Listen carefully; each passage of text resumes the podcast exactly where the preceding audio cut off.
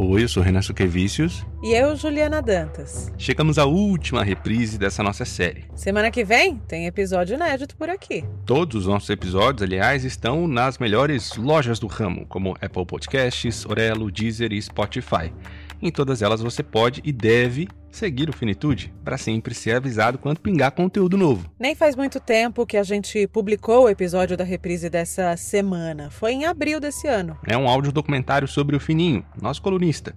Ele abriu a última temporada do Finitude. E como já é uma das grandes preferências dos nossos ouvintes, vamos de Vale a Pena Ouvir de novo. A gente decidiu se aprofundar na vida do Osmair Cândido, coveiro e filósofo que também se identifica como um sepultador de ilusões. Esse episódio é uma imersão por ruas e vielas de dois cemitérios tradicionais da capital paulista. Um convite à filosofia, a reflexões de vida e morte.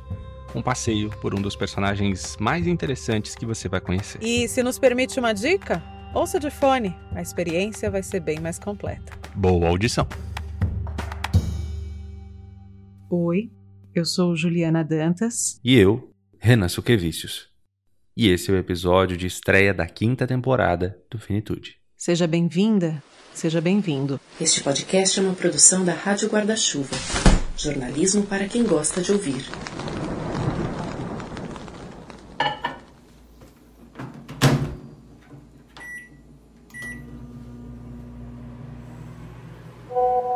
Oi, Renan. Bom dia. Acho que ainda tá escuro, né? É, tá escuro. É... Que horas você acha que vai passar aqui então? Oi. Cinco e meia. Vou pedir o carro aqui. E acho que umas cinco e trinta e dois. Eu passo aí.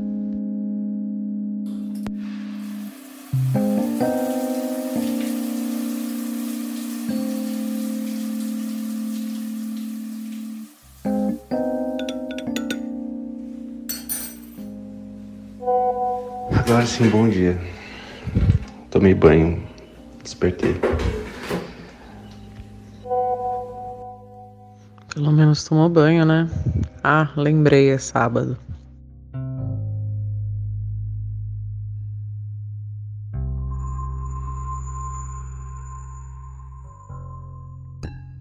Ainda era madrugada quando a gente acordou. E por causa das medidas contra o coronavírus, fazia um bom tempo que a gente não se via. Para a pessoa que a gente estava indo entrevistar, acordar de madrugada é rotina. Mas a gente nunca tinha convivido pessoalmente com ela. Seria a primeira vez. Embora seja uma figura presente nas nossas vidas. E na sua, se você é um ouvinte assíduo do Finitude. Que cantinho gostoso! E aí, doutor? Esse é o Osmair Cândido, ou Fininho. Coveiro, filósofo, colunista do Finitude. Eu sou um sepultador de ilusões. Já faz quase um ano que ele está aqui com a gente. Sempre em pílulas de pensamentos nos nossos episódios. Assim como muitos ouvintes que pediram bastante por essa reportagem, a gente sempre quis conhecer melhor esse cara. O que, que você costuma levar pro trabalho, Fininho? Qual é seu Pimenta. material de trabalho? Copa de chuva. Mas em meio à comida. pandemia, evitamos ao máximo sair de casa. chuva, você vai ficar mal trabalhando tudo molhado. então, hoje como eu trabalho na administração, tô de boa, mas... É, Só que tem alguns detalhes que você só pega estando mais perto, ainda que com um distanciamento social seguro. Pimenta é prioridade? Hã? Pimenta é prioridade? É, às vezes a comida tá meio azeda, a gente engana com a pimenta. tá duro? Vai comer o quê? Ficar sem comer, não fico... Por isso a gente reforçou medidas de segurança e fez dois encontros com ele. O primeiro começou no trajeto da casa até o trabalho dele, no cemitério da Penha, na zona leste de São Paulo. Comecei a entender as ladeiras. Essa aqui não é nada. Essa aqui é gostosinha. A gente tá indo na caminhada, né? É claro. Quanto Andando. tempo até lá? É, 20 minutos, 15. Nesse dia, o Fininho não estava escalado para fazer um serviço que ele prefere. O de sepultamentos. O plantão dele era na administração, das 7 às 7. Todo mundo te conhece por aqui? Muita gente me conhece, ninguém me respeita, mas conhece, né? Que horas são agora, hein? 6 e 29 Não tem importância. Você acordou que horas? Chave do cemitério tá aqui. Chave do cemitério? Eu levanto três horas todo dia. Três horas da manhã eu levanto. Mas por que três horas? Eu estudo xadrez. Estudo a peça que eu vou fazer. Escrevo. Vou. Estou escrevendo duas palestras. A gente encontrou o Fininho no dia seguinte ao que ele recebeu a primeira dose da vacina da Covid-19. Ô Fininho, eu vi você mexendo nesse braço aí. Qual que foi o da vacina? A vacina foi esse aqui. Tá doendo? Não, não é nada não. Você a ficou agulha é grande assim. É? A agulha é grande, é. Você ficou contente? Ah! Pô, lógico, nossa. Maravilha. Já pensou você trabalhar sem saber se você vai morrer, se você vai se contagiar? A mulher fica você chega em casa, dá só tinha banho gelado no trabalho. Eles tomam banho gelado lá. Toma banho antes de chegar, antes de chegar entrar na cozinha. Chega na cozinha, toma outro banho. A mulher fica olhando assim, quer dizer que você não pode deitar na cama. Você tem que deitar no chão. Oito meses, pô. Oito meses.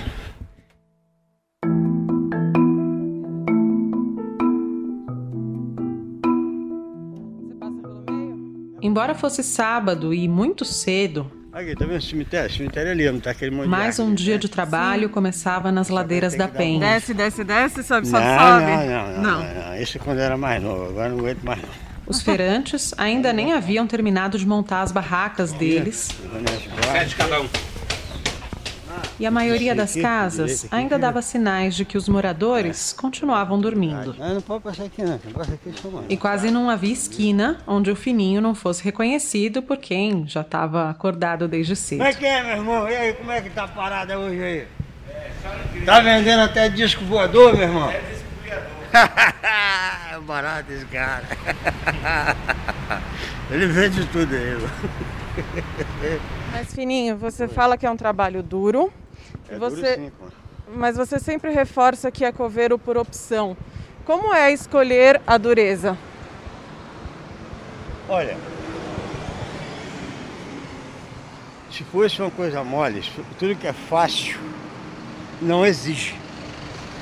Você vai saber da sua competência e da sua tendência quando estiver em dificuldades.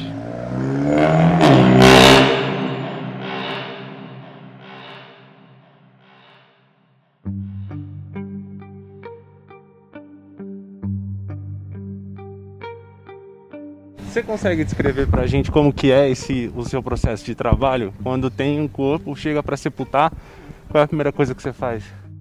É, a primeira, a coisa que você faz, você vai ver como é que está o lugar, se o lugar comporta o corpo. Se é uma gaveta, se a gaveta vai aguentar o peso do corpo, senão ela cai em cima de você, você morre. Segunda parte. Você vai ver as condições em volta. Depois quando chega o caixão, você vai ver se está bem fechadinho. O que, que foi que o cara morreu, você está esperto. Se for do Covid assim, se estiver meio aberto, ele tem que estar dentro de um plástico fechado, nem café. Vácuo, né? Sei. E se não. Se não, você pode se contaminar, ficar esperto, ficar, ver se o caixão está bem fechado. O que acontece? O caixão rompe e o cara cai em cima de você, o cadáver, com aquele monte de coisa, você toma um, um banho daquilo, daquilo ali, aí você vai pro posto. Aí não tem vacina, não sei o quê. Dependendo da coisa. E o lugar também. Às vezes o lugar está infestado de escorpião. Eu tomei uma picada desse bicho aí e é um inferno, hein? Um corpo já caiu em cima de você quando você É tava um monte, é um monte.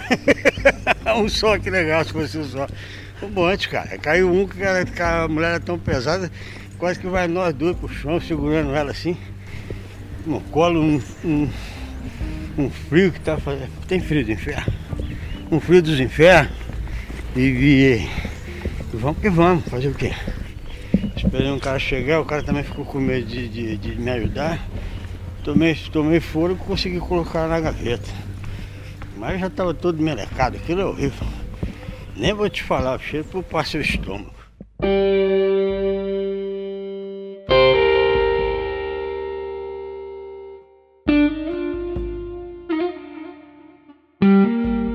Ô Fininho, mas deixa eu te perguntar, quantos anos você trabalha como coveiro? Quase 30, né? E no começo, pra você, foi estranho Estranho o quê? ser coveiro? Não. Você sempre lidou bem com essa questão? Qual a questão? Da morte? Da morte e do, do sepultar, né? Não. Sempre foi tranquilo, não tem nada disso. Tranquilo. Primeira vez que você entrou num cemitério pra sepultar, pra você foi um dia normal? Foi.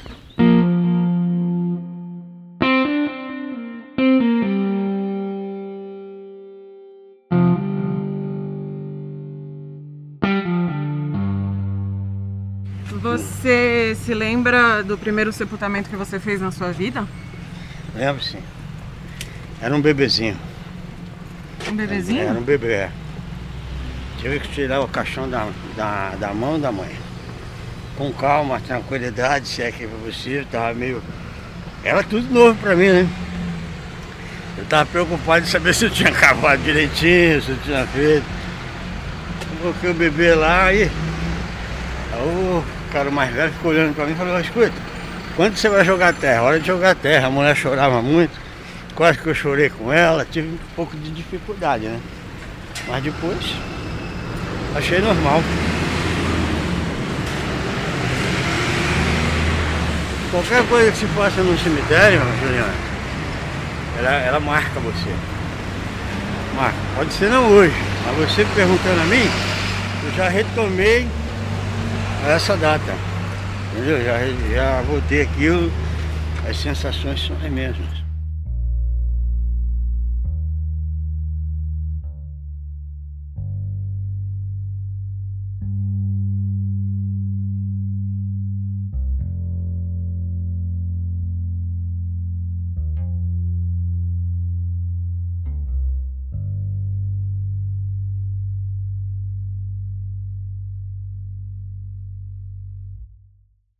Que é o preparo de um coveiro? Alguém ensina alguma coisa? Ou... Não, ninguém ensina nada. É um serviço que deriva do, do sistema colonial brasileiro, que também, na minha opinião, né? Na minha opinião, não. Esse, esse termo eu inventei. O coveiro ele faz parte das profissões de um grande conglomerado que se chama Se Vira SA. Você se vira. Faz lá, faz aquilo que não tem norma para ser feito, faz aquilo que não tem protocolo para ser feito e qualquer coisa. Se não ficar meu, meu, contento, eu te critico, te condeno, te expulso, te exonero. Eu faço que eu sou o rei, né? O cemitério da Penha não está entre os maiores cemitérios da cidade. Fica num lugar alto, com vista para boa parte da região leste. Tem muitas árvores e pareceu pra gente bem cuidado, perto de outros cemitérios públicos em que a gente já foi. Olha, limparam tudo aqui, eu sabia que você vinha aqui. O quê? Aqui fica sempre cabeça de bode, caramba, quatro. Falaram, a Juliana vai passar hoje aqui. Deixa tudo caprichadinho. A chegada para abrir os portões do cemitério é sempre um ponto de interrogação, um mistério. O Fininho conta que às vezes tem bandido que invade o local, pessoas que sofrem de doenças mentais, usuários de drogas, e religiosos podem ter feito os mais diferentes rituais. Mas isso o Fininho vai explicar melhor um pouco mais pra frente aqui pra gente. Ó, já escreveu cemitério Penha, porque se perder, devolve, entendeu? Aí, ó. se perder, devolve. Aí, seu João. Tá bom? Chegamos então. É, aqui é o cemitério da Penha. Isso aqui é meu escritório. Um escritório cheio de gatos. Me fala os nomes desses aqui. Esse aqui é pipoca. Isso aqui é a Batman bailarina, que eu pensava que era macho e fêmea. Aquela ali é medrosa. Neguinha, Sapeca, Gil, a Cleo. E aquele ali que tá escondido entre os dois túmulos ali? Acho que é o mordomo, né? O Fininho, teve uma vez que eu vi uma entrevista que você deu pra Folha que tinha um gato que chamava. Ticão, ele morreu faz 15 dias. Não, o outro. É o Fernando Henrique, é o Fernando Henrique. Morreu? Morreu faz 15 dias. É, ele teve- ficou muito doente. E infelizmente ele veio falecer. Eu gostava muito dele. Vocês levaram no veterinário? Ah, ficou no VT, foi internado numa clínica. Aí tem pessoa, Ticão, ele fez- esse, esse gato aí, o Fernando Henrique, ele fez uma cirurgia de 15 contas. A mulher pagou 15 mil reais pro gato. Falou, Fini, se fosse meu marido, não pagava. Eu gostei dele. Falei, Nossa, essa mulher é doida. Pagou.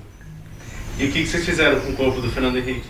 É cremado, né? Na clínica crema. Na clínica crema. Deixa eu ver se eu ver a foto do Fernando Henrique. Olha, ficava falar assim, o pessoal vai pensar que é o professor da coisa. né? Fernando. O professor Fernando Henrique desapareceu, não vi mais ele. Também tá quase 100 anos, tá não? Fernando Henrique? 70, 80? 80. Mais que 80. Que 80, isso, 90? 80, 90. Ah, e só pra constar, o ex-presidente Fernando Henrique Cardoso tem 89 anos. Eu sou mais não tem 60, ele tem que ter 80. Para, que eu era menino, eu já era militante. Você falou que tem quantos? Eu já tenho quase 60. O cara publicou uma idade falsa lá pro povo, o povo tá pensando que eu tenho 60, não tem não. Você não gosta de falar a idade, Fininho? Hã? Você não gosta de falar a Não idade? devo.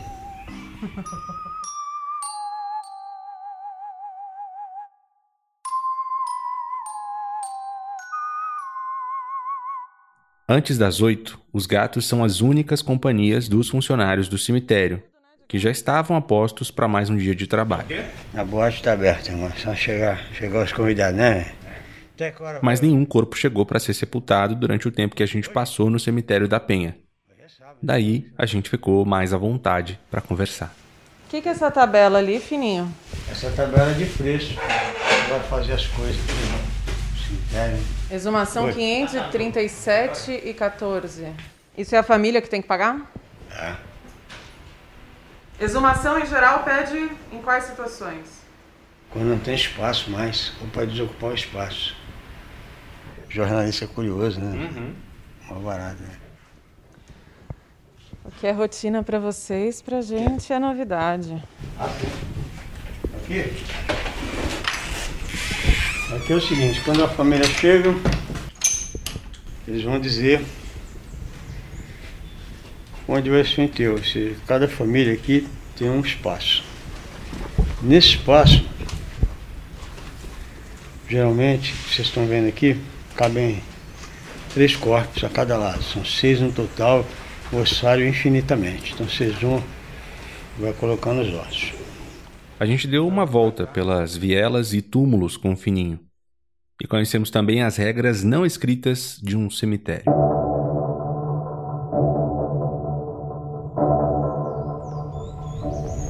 Ah, não vou passar nesse canto aqui agora não. Não, vou passar no canto cedo não. Depois eu vou passar no lugar que é muito estreito, cedo, é perigoso. Tem que alguém passar antes. Se estiver sozinho, eu passo sozinho. É uma superstição isso? Não, pessoa não, pode ter um perigo real. Tem gente que usa droga dentro do cemitério. Você tem mais medo de vivo ou de morto, Fininho? Ah, como é que eu vou ter medo de morto? Vivo também tem um pouco. Não, não tem nada. Não, não, respeito. Tenho muito respeito. Mas você já viu espírito no cemitério? Já. Nesse aqui não. Ah, nesse aqui já vi sim. Aqui, ó. Você acha que esse cemitério é mais perigoso de manhã do que à noite? Lógico que é de manhã. De manhã o cara entrou e você não percebeu, ainda mais hoje, é sábado. O cara vem da, da famosa balada, né?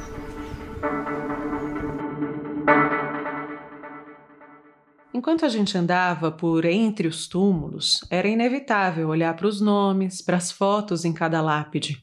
De que será que morreu Dona Maria, hein, aos 77 anos? Nossa, o Márcio viveu pouco, né? Só 25 anos. Ô, Fininho, mas aqui tem cova de cavar? Ou é só assim? Ah, tem de tipo? cavar. Você quer Tem? ver de cavar? Bonitinho. Isso aqui você tira a tampa, tem terra aqui. Entendeu? Aqui, ó.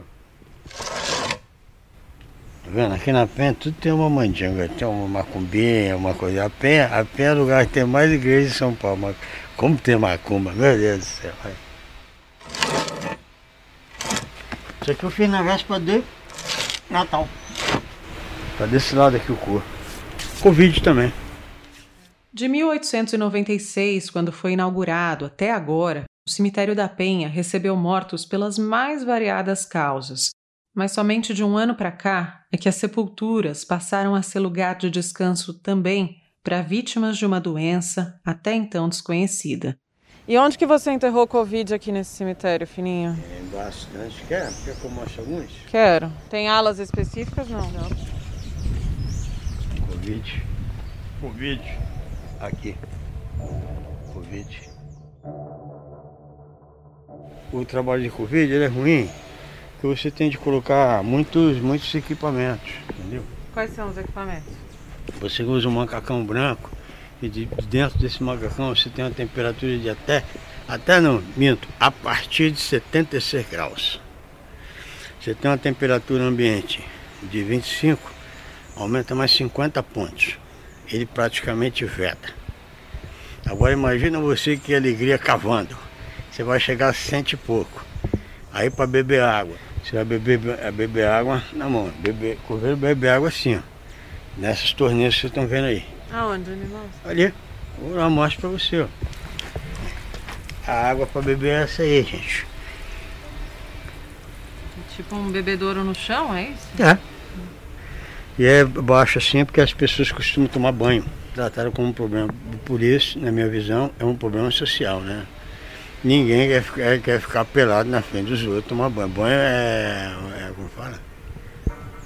Higiene íntimo. Aqui, aqui no Brasil tudo tem que ser estado de polícia, não sei o quê, porrada, escambau quadro.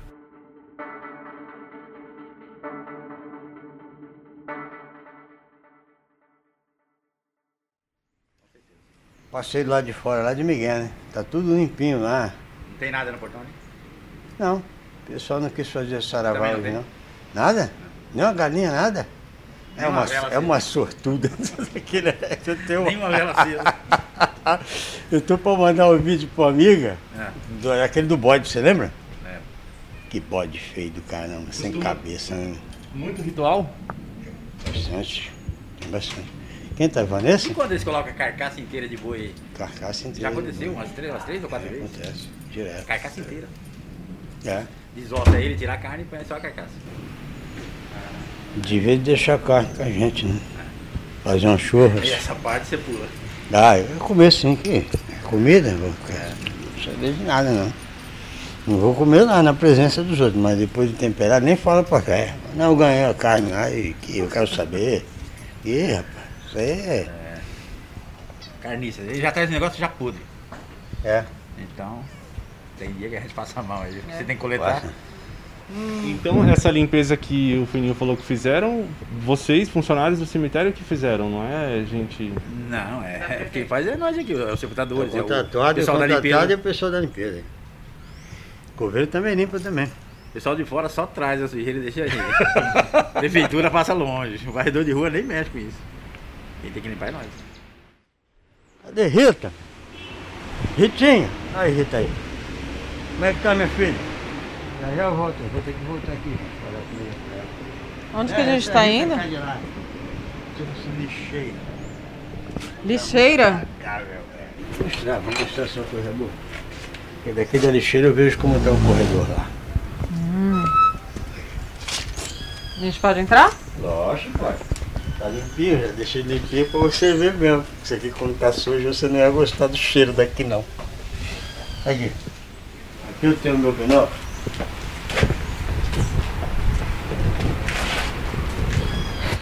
Ela gostou. É um né? buraco no muro aqui? É um buraco no muro pra gente ver o que, que tem do outro lado. Quem que fez isso aqui? Nós mesmos. É necessário fazer para nossa segurança. Gostou da ideia? Aqui embaixo Hum. São colocados os ossos humanos que não foram reclamados. Só não vou levantar aqui, porque a presença dos roedores, tem cada roedor desse tamanho, então é, você não gosta, né? É, não, eu prefiro evitar. Ai, que legal! Você não gosta? Você gosta? Não, não gosto. Então Mas temos não algo tenho o em menor comum, medo. Não tenho o menor medo. O cemitério, esse lugar cercado de corpos humanos se decompondo, de roedores enormes circulando, de restos de animais mortos para rituais apodrecendo, esse exato lugar é um ambiente de trabalho. Mesmo que para muitos pareça um lugar macabro, triste, é realmente um escritório. O que acontece quando a gente morre, hein? Pois é, cara, tô fazendo uma peça sobre isso, né? Eu acho que é o que não acontece, né? Se desconhece. A morte é um estojo vazio, né, cara? Cada um coloca aquilo que convém. Cada um, ah, vai no ser um. Olha que lugar chique, ó. A gente tá entrando na, na cozinha. É a cozinha. Olha que coisa chique, ó. Exatamente ao lado da cozinha fica uma capela. E tem velório aqui, Fininho? Não, Não? Não tem velório não. Mas vez ou outra os corpos ficam um tempinho por lá antes de seguirem para sepulturas. A gente é egoísta, né? Todos nós, né? A pessoa morre, a gente não quer deixar a pessoa morrer, né? Não, tá vivo. Não, vive no meu coração. Já morreu. Morreu. Onde que é a capela? Vamos lá ver a capela. Um lugar bem pequeno e quase sem mobília. Por isso o eco maior que você começa a ouvir a partir de agora. Eu tinha respondido, vou re-responder, que é o seguinte: a morte ela é um estojo vazio. Cada um coloca o que quiser nesse conceito. Uma coisa vazia. É um, é um modo de, res- de responder. Assim, nem, nem, nem, nem me ligo espinosa, nada. Essa é a minha resposta mesmo. Cada um vai colocar o que convém. Se você perguntar ao padre, o padre vai dizer de Deus. Se você perguntar ao judeu, ele dará outra resposta. Se você perguntar ao muçulmano, será outra resposta. Cada qual dirá o que convém, porque assim viveu. Assim viveu. Todo o seu conhecimento foi adquirido em vida. Da morte, ninguém sabe, mas sabe o que convém ser dito. O homem passa muito tempo fugindo dos mitos. Assim nasce a filosofia. Mas à beira da morte, ele prefere retornar aos mitos. Quando morrer, assim, é, eu poderia dizer um bilhão de coisas. Seriam convincentes. Prefiro dizer a verdade, não sei. Eu tenho indício, né? Tudo indica isso. Eu tenho primícias sobre a morte. A morte deveria de ser o encerramento das coisas. Mas eu posso sair também muito bem disso numa visão de um, de um pensador alemão, a quem eu devo muito respeito, muito mesmo, Immanuel Kant. Então eu vou colocar a ideia deística de paraíso, de Deus, como um postulado. A minha razão não alcança. A razão não alcança a morte e não alcança Deus. Foi muito bem nisso. A razão é. A razão ela pode ser iludida pelo empírico. O empírico que seria usar o sensível para o entendimento, ou seja, o sensível para facultar o entendimento. E me parece algo perigoso e às vezes traiçoeiro. Porque a razão tem as suas regras lógicas E os sentidos não. Porque quando se fala da morte, se relaciona diretamente ao sensitivo, ao teu sentimento apreende e vai trazer para o seu entendimento. A morte tem de ser entendida, como tudo. Ela tem de ser entendida. Pode ser sentida, mas a pergunta que me fizeram, vocês me fizeram, é para que ela seja entendida. E só pode ser entendida se passar pelo processo racional. Acontece que os sentidos são insuficientes para o entendimento. Facultam, mas não são o entendimento. Isso, na verdade, essa pergunta sobre a morte é cabível, mas está muito próximo de, um, de alguma coisa sofismática, né? Oh, quem vai dizer o que é morte? Cada um vai dar seu parecer. A morte é um estojo vazio. Não, fomos daqui para melhor, vamos daqui para melhor, não sei o quê. Porra, se não for melhor também, eu, eu, eu, depois de morrer vai sofrer de novo. Que coisa. Ah, porque vão encontrar dragão do mar, vai. Cada um cria uma expectativa. Você tem medo de morrer? Não. Pode ser qualquer hora, não adianta. O que, que, vai, que, que eu vou fazer com esse medo? É evidente, todos têm medo de morrer. Mas eu não tenho aquele medo patológico, nada. Eu, a minha vida eu coloquei em risco durante anos. Muitos anos. Eu estava até conversando com a Júlia, a Júlia falou uma coisa para mim que eu fiquei repetindo. Eu fiquei pensando, não falei para ninguém, né? Eu fiquei pensando, você gosta de estar próximo da morte. É um desafio, né? A morte exige respeito, silêncio.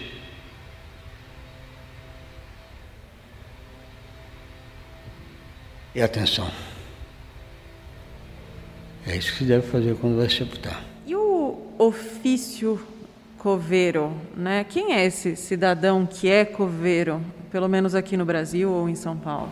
Ah, a imensa maioria é sujeito miserável, né? Sujeito miserável. Sujeito miserável, sujeito. O, agora não, agora está tendo um, um uma grande reciclagem, mas que tem a ver muito com boxe. É, a maioria é miserável, vem, o governo vem é, das camadas mais pobres da sociedade. Tem muito preconceito? Total. Você mesmo. Você, você tem alguma amiga que namora com coveiro? Não. Conhece algum? Não, só Já você. namorou algum? Nunca. Está respondido. Está respondido. Lógico que tem. É, em qualquer sociedade que exista, as relações sociais são feitas em complemento. E a atividade de sepultar seria complemento do quê? De nada. Seria parte final. Com o coveiro se não, se não, encontra, não encontra complemento. Se procura o final. Você vê no outro aquilo que você procura. Para complemento.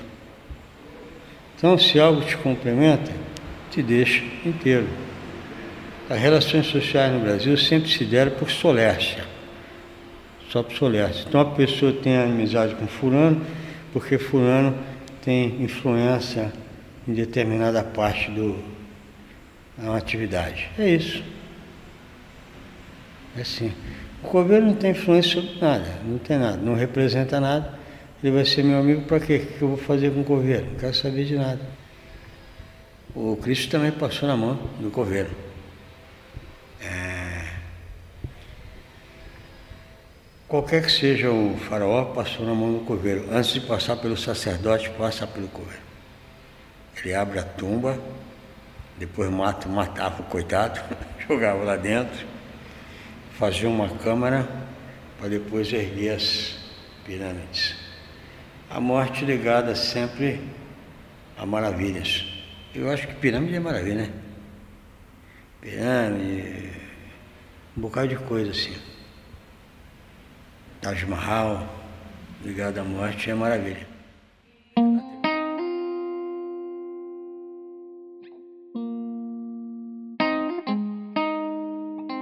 Eu sempre digo pra Ju que o Fininho falando me lembra o Boechat, e a gente trabalhou com o Boechat na Band News FM.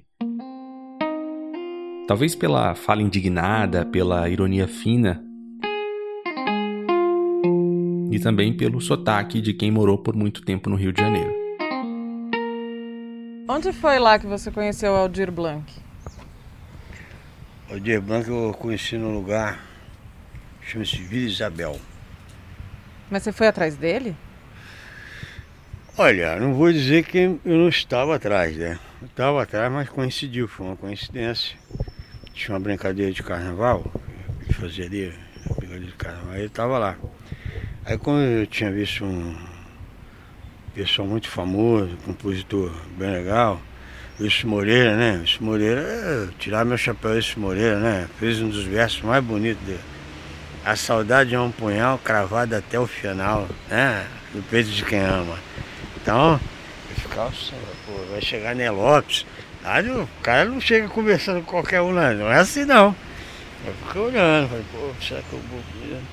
Por trás de, de Moreira, passou um cara que eu gostava muito.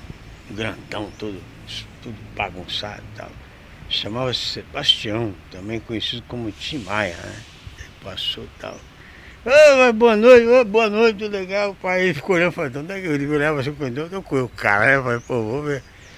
Eu, Pô, e aquele barbudo ali? Quem é o cara que tá ali sentado? Aí olhava para um lado, olhava para o outro, fazia uma batucadinha, tomava um negocinho aqui, outro lá e tal.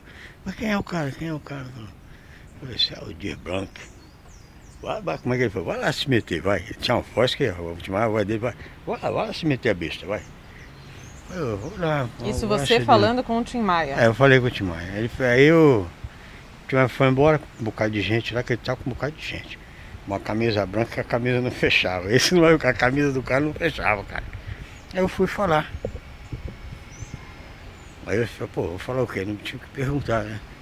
Aí eu falei, pô, seu Blanc? Ah, ele bem assim, ó, ó, ó, ó, não conseguia. Falei, pô, o cara parece que tinha tomado alguma coisinha. Fui conversar com ele, trocamos duas frases só, ele me deu um copo de plástico que tinha feijão dentro, com uma colher. Aí eu falei, pô, deve ser um caldo. Não, era feijão.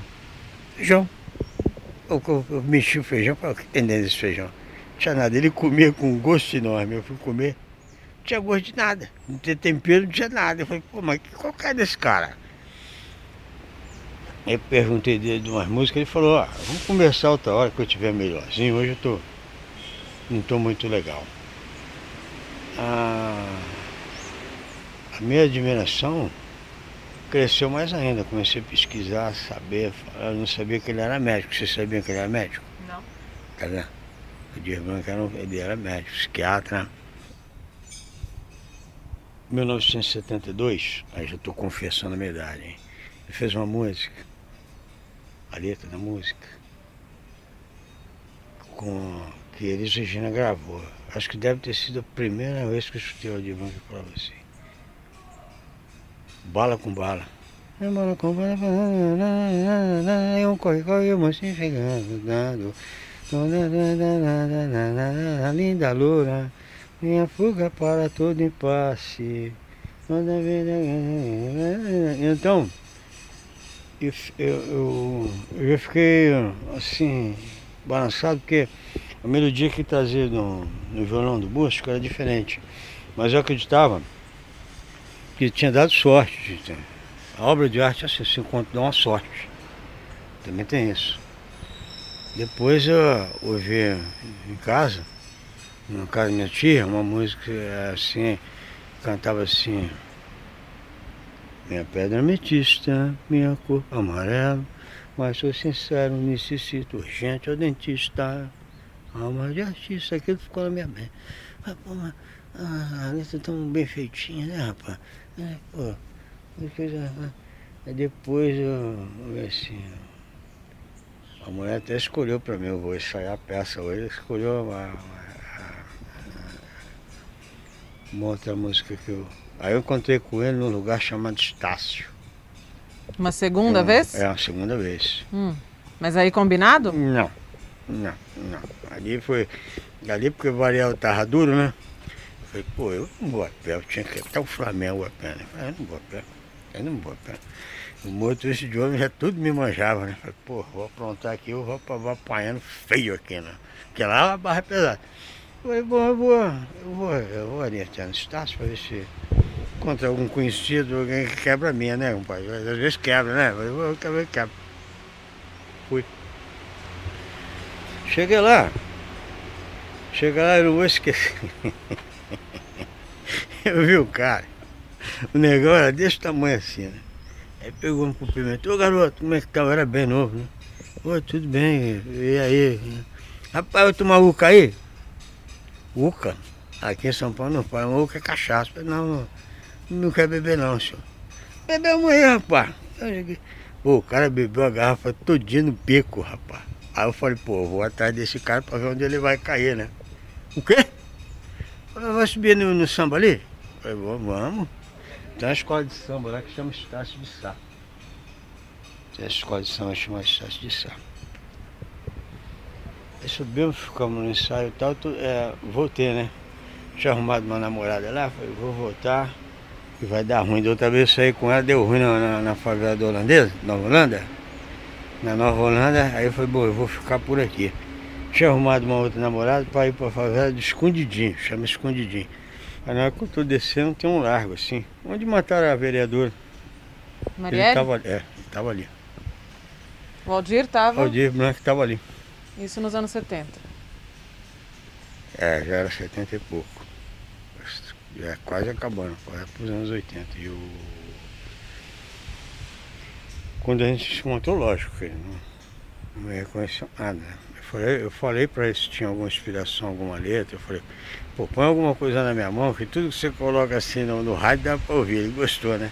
Eu falei, você conversa bem, né? Mas, pô, ter que conversar, não consigo escrever que nem tu, né? Eu consigo escrever. Consegui escrever que nem você. Nesse dia,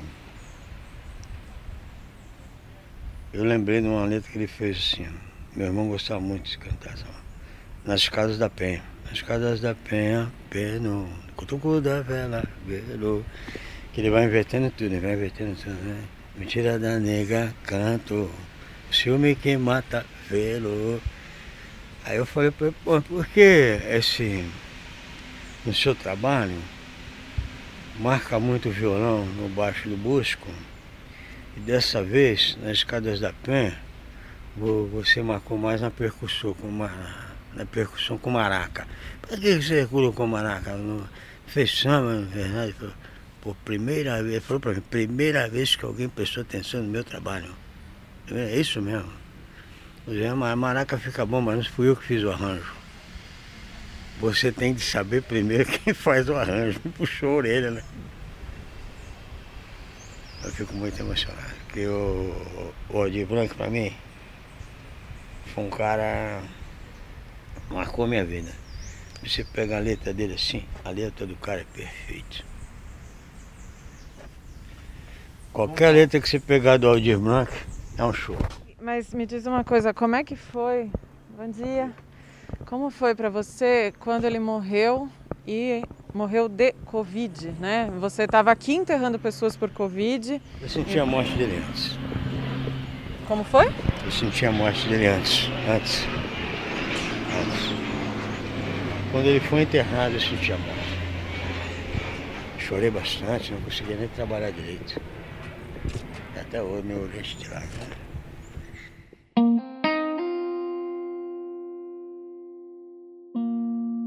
Aldir Blanc faleceu no dia 4 de maio de 2020, quando o Brasil registrava 7.367 mortes pelo coronavírus.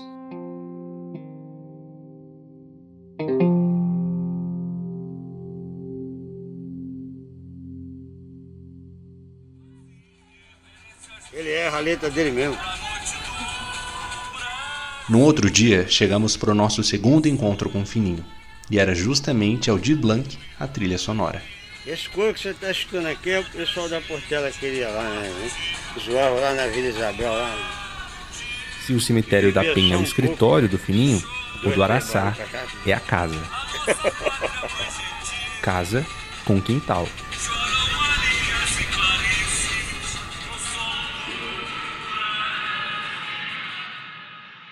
Desse lado do cemitério só tem IP amarelo e quaresmeira. Da outra parte é IP roxo e o outro IP lá, que eu esqueci o nome. Magnólia tem tudo. Mas nós vamos por baixo agora, que eu quero ver o rio que passa ali.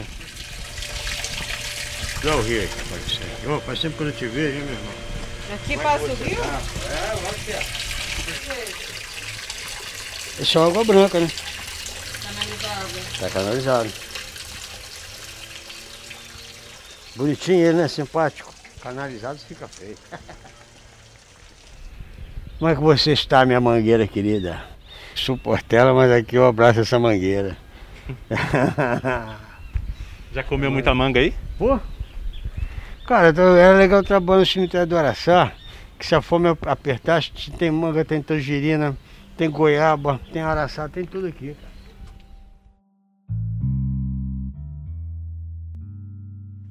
Onde a gente tá indo agora?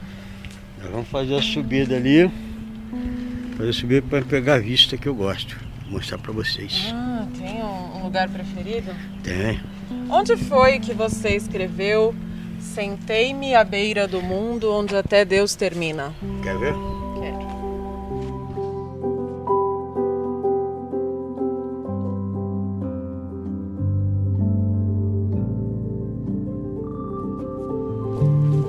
Aqui que eu falo assim, eu falo assim, armazenei espólio, sorvi o ritmo seco das coisas que transportam as mais profundas dores. Não é isso?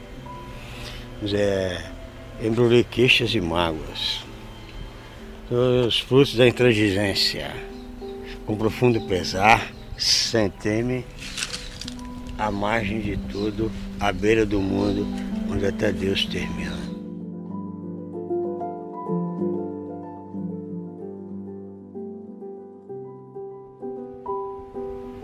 O araçá aí, ó. Onde? Aí na tua frente. É esse aqui? Ah, o nome disso é araçá. Você não sabia? Não. Nossa, a Juliana, a é uma O barata. cemitério do Araçá fica perto da Avenida né? Paulista, ao lado de bairros ricos como Pacaembu e Higienópolis e em frente ao Hospital das Clínicas. Não, Araçá não. E essa árvore bonita aí? Qual é o nome dela? Como? Cibipiruna, cara. Nossa, gente. O cara não conhece cibipiruna, cara. Sabe o que é isso aí? Hum, Não sabe? não. Sério mesmo? Teve um ciclo disso aqui. Faz parte da obra de Jorge Amado. O brabo, Jorge Amado era brabo, né? Hum, Não, é Cacau. O nome do é é... mesmo? Ué? É um pé de cacau? Tá vendo? Por isso que é ruim o cara morar em São Paulo. Foi criado em apartamento, filho. Então é, é aqui, ó. Conforme a gente vai descendo as ladeiras do cemitério, o som da rua vai diminuindo, vai ficando longe. Mas no Araçá, assim como na Penha, tem um ruído até que bem constante de um soprador de folhas dos funcionários limpando as ruas e vielas do local. A gente entendeu que os cemitérios não são sempre exatamente um lugar de paz, silêncio e tranquilidade. Tem umas ossadas expostas aqui, né? Fazer o quê?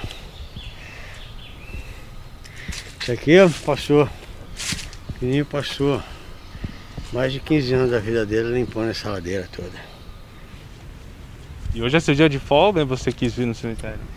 Cara, o cemitério do Araçá pra mim não é, é uma festa. Aqui eu passei o lugar mais legal, o dia mais legal da minha vida aqui, ó. Aqui, pô, vamos dar uma olhadinha, né? Você tá aproveitando a vida? Você? Eu acho que eu tô, apesar da pandemia. E você, Renan? Tá aproveitando a vida, você? Acho que eu parei mais pra pensar nisso por causa da pandemia e talvez não esteja aproveitando tanto. Aqui tinha um pé de mamão, cadê o pé de mamão, cara? Foi embora, meu pé de mamão. Você tá aproveitando a vida, fininho? Muito. O que, que é aproveitar a vida pra você? Cultuar aquilo que eu gosto. Por exemplo, um passeio desse aqui nesse cemitério do Araçá aqui, ó. Tendo uma coisa linda, igual essa quaresmeira aqui, é uma maravilha. Você tem religião? Todas. Todas. todos. Um cara coveiro vai falar a religião dele? Nunca. É tipo o narrador de futebol falar time? Não, não, não. Isso seria muito superficial. Eu quero dizer para você que se eu quisesse uma religião, eu costumo dizer que eu sou malê. Malê. Sou malê.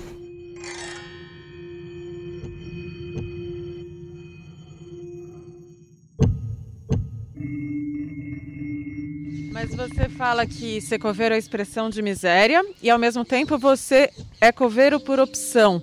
Não é um paradoxo? Não. Não.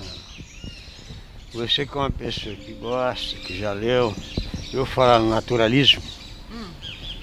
Qual, qual que é o livro que marca o, o naturalismo? Não sei que você lembra. Ah, você não, não, não, não lembra não? Não.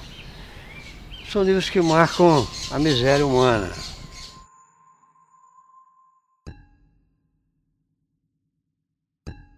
É, eu gosto de trabalhar como coveiro, porque eu fico na parte de baixo da pirâmide social e tenho a melhor visão do que é o homem. Que é o homem. De cima você não tem detalhe, de cima você não pode acompanhar nada. De cima você tem uma visão homogênea, todo mundo é igual. Percebe? E nesse sentido, é matéria para filosofia, né? Você acha que nasce antes o fininho coveiro ou o fininho filósofo? Filósofo primeiro. Não quis ser outra coisa. Na vida inteira eu queria ser filósofo. Depois que eu virei filósofo, e agora o que eu faço? É assim, é. Mas como é que foi essa história de virar filósofo? Ah, eu sempre gostei de pensamento, sempre gostei de literatura. Sempre gostei, desde menino. Você trabalhava no Mackenzie na época? Me conta do, do Trabalhei no começo. Mackenzie, eu era faxineiro no Mackenzie. Tá? A vida inteira sempre foi dura.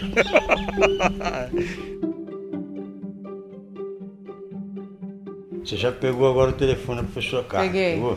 Falou com ela? Ainda não. né? Falei, mas Falou? não gravei ainda. Ela vai querer gravar na semana que vem, que ela tá voltando da Holanda. Ela não voltou ainda da Holanda? Voltou, mas tá ainda em São Paulo e ainda vai para Goiânia. Meu nome é Carla Milani Damião. Iniciei o curso de filosofia na PUC, graduação, mestrado, depois eu eh, fiz o doutorado na Unicamp. Passei um período na Alemanha no- durante o doutorado. Quando eu voltei, fiz um concurso em algumas faculdades, uma delas o Mackenzie. Ela te deu aula de quê? É a filosofia antiga, história da filosofia. Eu aprendi mais do que ensinei, eu diria. A professora Carla é biblioteca ambulante, né? E no currículo do Osmaí tinha o xadrez, a língua alemã e um grande interesse por tudo que vinha da filosofia. Além do xadrez, além do alemão, além do interesse pela filosofia, ele era coveiro. E isso era, assim, é, algo para mim totalmente inusitado, né? essa composição numa só pessoa, além de tudo, muito simpática, como eu disse. Trabalhei aqui 20 anos aqui, a gente não ganhava salário mínimo. Não chega próximo disso. Não chega próximo disso. É. É, é um país que é, precisa se livrar do ranço colonial. Não consegue e não vai conseguir. Porque busca uma etnia que não existe. O brasileiro, qual é a etnia do brasileiro? É branco, é índio, é amarelo, é azul. Que porra que é brasileiro? Pronto, já saiu, né? Que porra que é brasileiro? Que porra é essa? Você sabe definir? Miscigenado. A miscigenação brasileira é assim.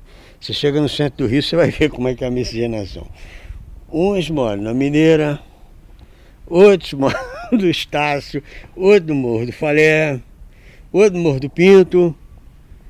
E o, e o brasileiro mora Copacabana, Copacabana, princesinha do mar. Tá vendo? Olha aí. Outro mora aqui na aqui lá, né? Na Lagoa Rodrigo de Freitas, Ipanema, numa uma letra, uma letra de Tunai, né? Tem uma letra muito boa.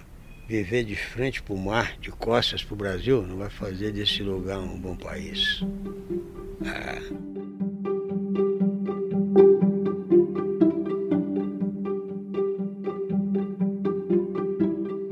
Eu não posso ser brasileiro assim, de todo o coração, porque eu, infelizmente, eu, eu li o Darcy Ribeiro, sabe? Eu li o Darcy Ribeiro, eu li Caio Prado, eu li o Caio Prado. Florestan Fernandes, está sepultado aqui em cima. Então eu tive o péssimo hábito de ler. Então eu soube das coisas.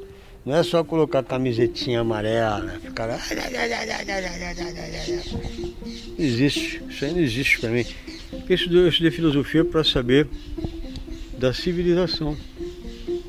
E o Brasil ainda está numa pré-civilização, numa pré-sociedade. Por que não pertence à sociedade? Porque se eu pertencesse, eu seria um dos sócios. Mas eu só entro com a mão de obra e os deveres. Eu não tenho os meus rendimentos de voto. Eu não posso ser aquilo que não existe. Ter alguém que estudou filosofia na biologia, na medicina, em qualquer área, né, é, é, uma, é uma mudança é, de perspectiva muito forte. Essa é a professora Carla Damião de novo. No caso dele, como a filosofia pensa é, desde o primeiro silogismo, né, quando é, se, se, até hoje se repete nos cursos de lógica, né, que todo homem é mortal, Sócrates ou qualquer particular homem, no sentido também amplo da palavra, e a conclusão, logo, ele é mortal, né? é, é uma verdade da qual ninguém consegue escapar. Esse livro aí na sua mão, qual é? É Don Quixote de La Mancha. Eu não, ainda não li. Você se considera um pouco Don Quixote em alguma medida? Não, não. Não? Não. Não, porque é uma, uma frase minha que marcou muito tempo. Disse até no Festival Infinito, isso aí ficou, ficou marcada. Na, na universidade que eu estudei está até escrito assim, a todo tempo a ilusão arranha espaço da esperança. Eu sou um sepultador de ilusões. Ser coveiro aqui, para mim, é muito interessante. Aqui terminam as ilusões. Fechada essa porta, começam as outras. Tem nada, eu não tenho ilusão de nada. E que shot coisa... tinha demais? Principalmente Cervantes. a morte mudou, né, no, no, seu processo daquilo que ele faz, né, de chegar ali a pessoa que morre ao fundo da Terra. Essa parte física, digamos assim, todo esse processo ele não é algo puramente material, mecânico, ele envolve uma sabedoria prática daquele que observa os mortos queridos, né, daquelas pessoas que em torno é, se comportam de uma maneira é, ou de outra. Hoje em dia, a gente sabe, os velórios estão proibidos, e o cemitério que se transformou nessa, nesse lugar também de contágio e perigoso para aquele que trabalha lá. Né? Então, assim, essas são questões materiais, mas alguém com uma reflexão e um conhecimento prático daquilo que ocorre nesses, nessas perdas, né, que são tão difíceis, é, é alguém precioso, né? porque ele é capaz de, de observar e também ele próprio, né, que tenha acompanhamento é, psicológico, médico, de observar os comportamentos, né, não só das famílias, mas também dos meios de entrega dos corpos, né, dos hospitais, como é que os médicos agem, os enfermeiros, para todos os negacionistas, a gente devia dizer é, vista a pele, entre na pele de um enfermeiro. A, a perspectiva do, do Osmair não é muito diferente mas ela é sábia não só pela experiência do trabalho que ele já tem, mas pela reflexão bastante aprofundada que ele tem das coisas, com auxílio do que ele aprendeu na filosofia e na vida também.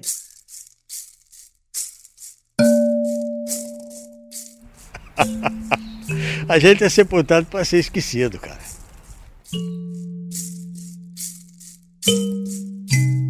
Por que, que você falou isso, que a gente é sepultado para ser esquecido? Olha aqui, cara, o esquecimento disso aqui, quem tá vendo aqui? Quando você perde alguém, você fica triste, mas não é pela, pela perda não, é só solidão.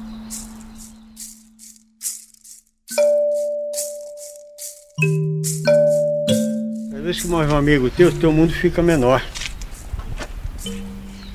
Eu entendi isso aí num livro de um cara que eu acho genial. Nossa, quase apanhei por causa dele. Michel Foucault. E de que tamanho tá seu mundo? Cabe no, no dedo mindinho.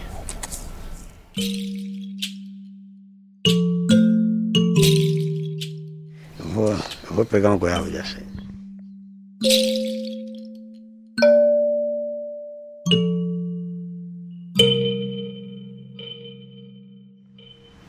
Ser cremado é melhor, você acha? Eu acho. Você não acha?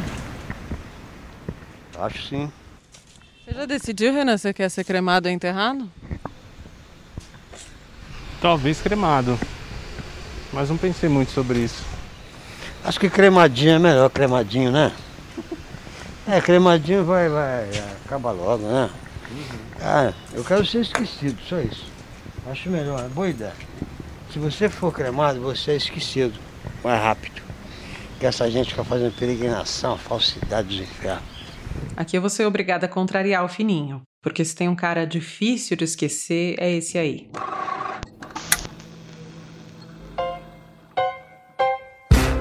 Ele é coveiro, cronista e filósofo. Eu vou conversar com Osmair Camargo Cândido. Essa entrevista do Fininho no programa do Jô foi em 2006, na Rede Globo. Rapaz, coveiro. É verdade. Então, como é que você foi parar no Jô? É porque eu fui dar aula de redação é, na- numa favela lá da- do Capão Redondo. Eu dava aula lá, né? É como você vê no Brasil, a pessoa fala, ah, fulano, fulano é menor abandonado. Então eu me incluo também entre aqueles que abandonou. Porque se um tivesse acolhido, ele teria sido abandonado, ou tratado como abandonado, o que você acha? Acho que não, né? Se ele tivesse sido acolhido. Então, se eu, eu tento com a, ah, com a minha filosofia ah, modificar algo, então eu devo de colocar isso de modo, de modo empírico. Sim. Devo atuar lá. Eu dou aula na favela mesmo para falar o português claro. né?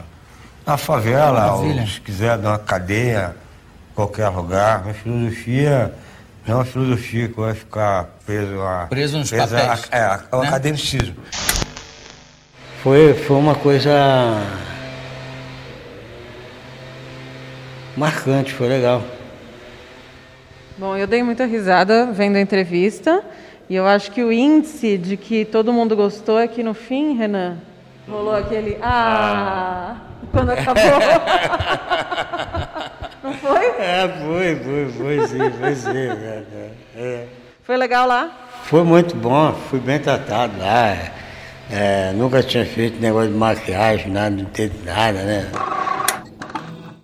É o coveiro. Como é que é essa atividade de coveiro? É onde é? Onde é que é? No cemitério. Sim.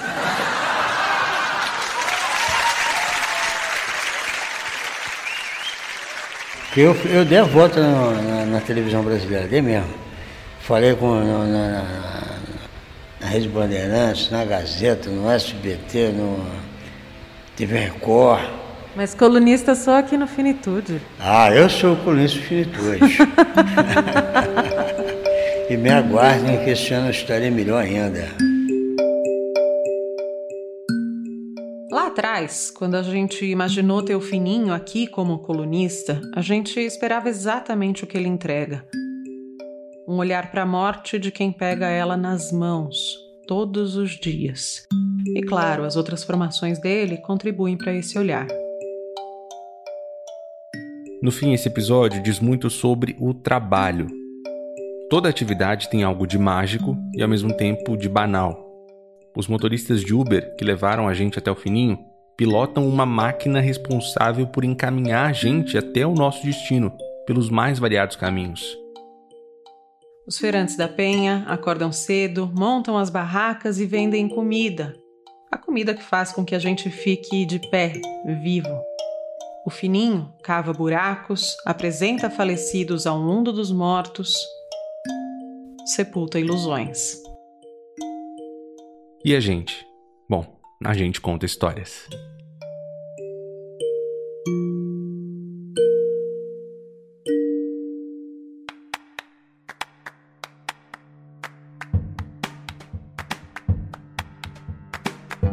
E como você pôde perceber, a partir de agora o Renan tá de volta aqui comigo nos microfones e seguiremos assim. Tô com um sorriso aqui de orelha a orelha. É ótimo estar tá de volta, Ju, e agora na nossa formação completa, né? E qual que é essa formação completa, hein? Eu, o Renan, Tom Almeida, criador do Movimento Infinito, e o próprio Fininho, são os nossos dois colunistas aqui do Fini. Mas agora as colunas deles não vão ser mais aquelas pequenas participações dentro dos episódios, vão ser ainda melhores. De 15 em 15 dias, uma vez um, na outra o outro, eles dois vão se revezar, dando ar da graça por aqui com mais tempo e muito mais conteúdo para você. Ou seja, terça que vem, o espaço é reservado para o nosso Tom Almeida, de quem a gente tá morrendo de saudade, tá bom? Bom, vamos então aos finalmente desse primeiro episódio da quinta temporada do Finitude. A Ju apresenta, faz o roteiro, produz e cuida de todos os trâmites para que cada episódio chegue bonitinho aí no seu ouvido. O Renan, além de apresentar e roteirizar, edita, sonoriza e mixa. Ele é quem assina também todo o nosso material gráfico do programa, essa capa maravilhosa que aparece aí para você, nosso trailer e tudo mais. As trilhas sonoras são da Blue Dot e de Kevin MacLeod. A Vanira Kunk é quem faz a revisão da nossa newsletter semanal. Newsletter esta que você pode ter acesso quando incentiva o Finitude financeiramente pelo endereço apoia.se barra Finitude Podcast. Esse endereço está também na descrição aqui do nosso episódio. A Andressa Dantas, que não é minha prima, é a CEO da agência Arebo, que cuida com muito carinho da comunicação e do comercial aqui do Finitude. E olha só, deixa eu dividir uma novidade com você. Durante as nossas férias, a Rádio Guarda-Chuva, que é a confraria de podcasts jornalísticos da qual o Finitude faz parte, integrou um novo parceiro, é o Pauta Pública, podcast da agência pública que sempre traz para o centro da roda temas relevantes da nossa política e da nossa sociedade. Inclusive, o pessoal da agência pública fez 10 anos agora de atuação. Parabéns aos nossos colegas. De 15 em 15 dias, sempre às sextas-feiras, tem episódio novo. Terminando aqui, a gente sugere que você vá lá conhecer o Pauta Pública. A gente se encontra por aqui na terça-feira que vem. Ao longo dos próximos dias, a gente se fala em Finitude Podcast no Instagram e Podcast Finitude no Twitter. Tem e-mail novo, anota aí, finitude.com. Até mais!